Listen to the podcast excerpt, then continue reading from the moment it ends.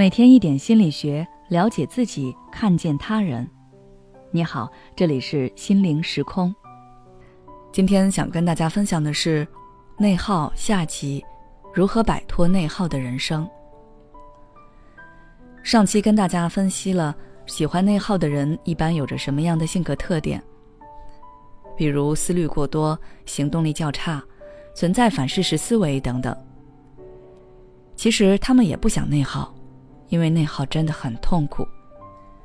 首先，你会感觉很疲惫，并且这种疲惫不能通过休息和睡眠来缓解。此外，你的思绪也总是混乱的，经常感觉自己难以平静，心里像压着什么东西，沉甸甸的。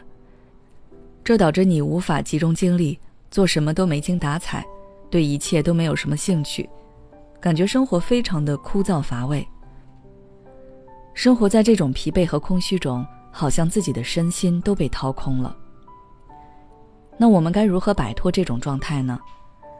今天我给大家提供几个可行性建议，希望可以帮到你。第一，向内观。这里分为两个部分，一是感受自己的身体，二是觉察自己的思维。你可以通过冥想来释放压力，让自己从头到脚都放松下来。构造一个无人打扰的空间，认真感受自己身体传来的感觉。这其实是在给你自己构造一个安全岛。在这个安全岛上，你是放松的、自然的、没有束缚的。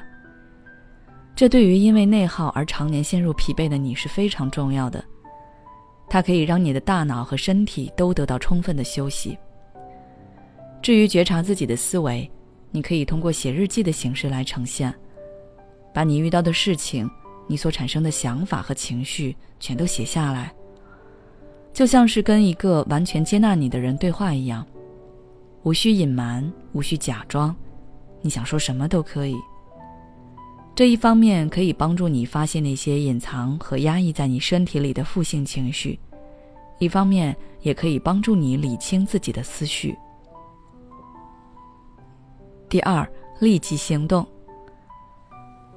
上期我跟大家说了，内耗的人往往想得多，做得少，自己计划了很多事情，但等要做了，却又给自己设置很多的心理障碍，觉得自己不行，做不到等等。以后可以让自己先去做，推自己一把，逼自己一下，不要给自己犹豫纠结的时间，也不要反复推延，找借口逃避，就是直接去做。还是拿上期举的例子，因为朋友突然来访，打乱了你原来的计划，你感觉心情很烦躁，不知道自己该做什么，整个人一团乱。这时候不要一个人默默纠结，不清楚朋友的具体安排，那就打电话发信息问。原来计划做的家务还是可以去做。想出门打卡网红店，那可以问问朋友愿不愿意跟你一起去。这些都是可以用行动解决的。当你做了之后，你会发现这并不是多困难的事情。第三，培养兴趣。可能有人觉得，爱好有没有无所谓。这样想就错了。爱好有时候比朋友更重要，它可以在你崩溃的时候给你滋养。我们的人生总会有低谷期、迷茫期。这时候，朋友的开导、家人的劝说，你可能都听不进去。但是，如果你有一个一直坚持下去的爱好，那它就能持续性的给你带来平静、快乐和满足感，这是其他东西都给不了你的。如果你暂时没有什么特别喜欢的，那你可以先试着找几样你不讨厌的事情，然后慢慢从中挖掘和挑选你喜欢的。记住，一定要让自己坚持。任何时候都不要放弃。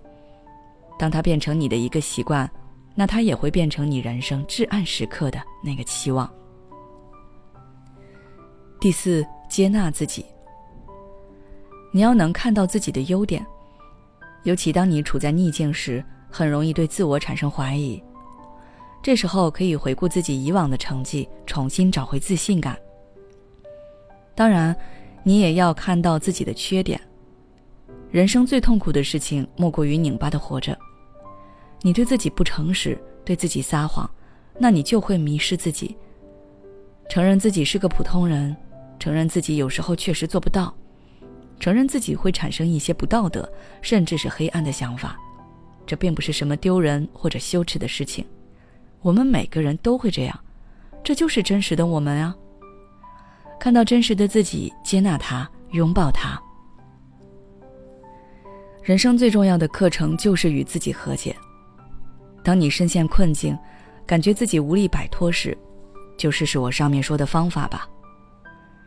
好了，今天的分享就到这里。如果你想要了解更多相关内容，可以微信关注我们的公众号“心灵时空”，后台回复“内耗”就可以了。我们每个人都会遇到不开心、烦恼的事情，有的可以自己调整，有的可以找亲友倾诉，但有的是你自己处理不了的。想尝试心理咨询，又担心费用太贵，试试我们柠檬心理吧。有需要的话，关注我们的微信公众号“心灵时空”，回复“咨询”就可以了。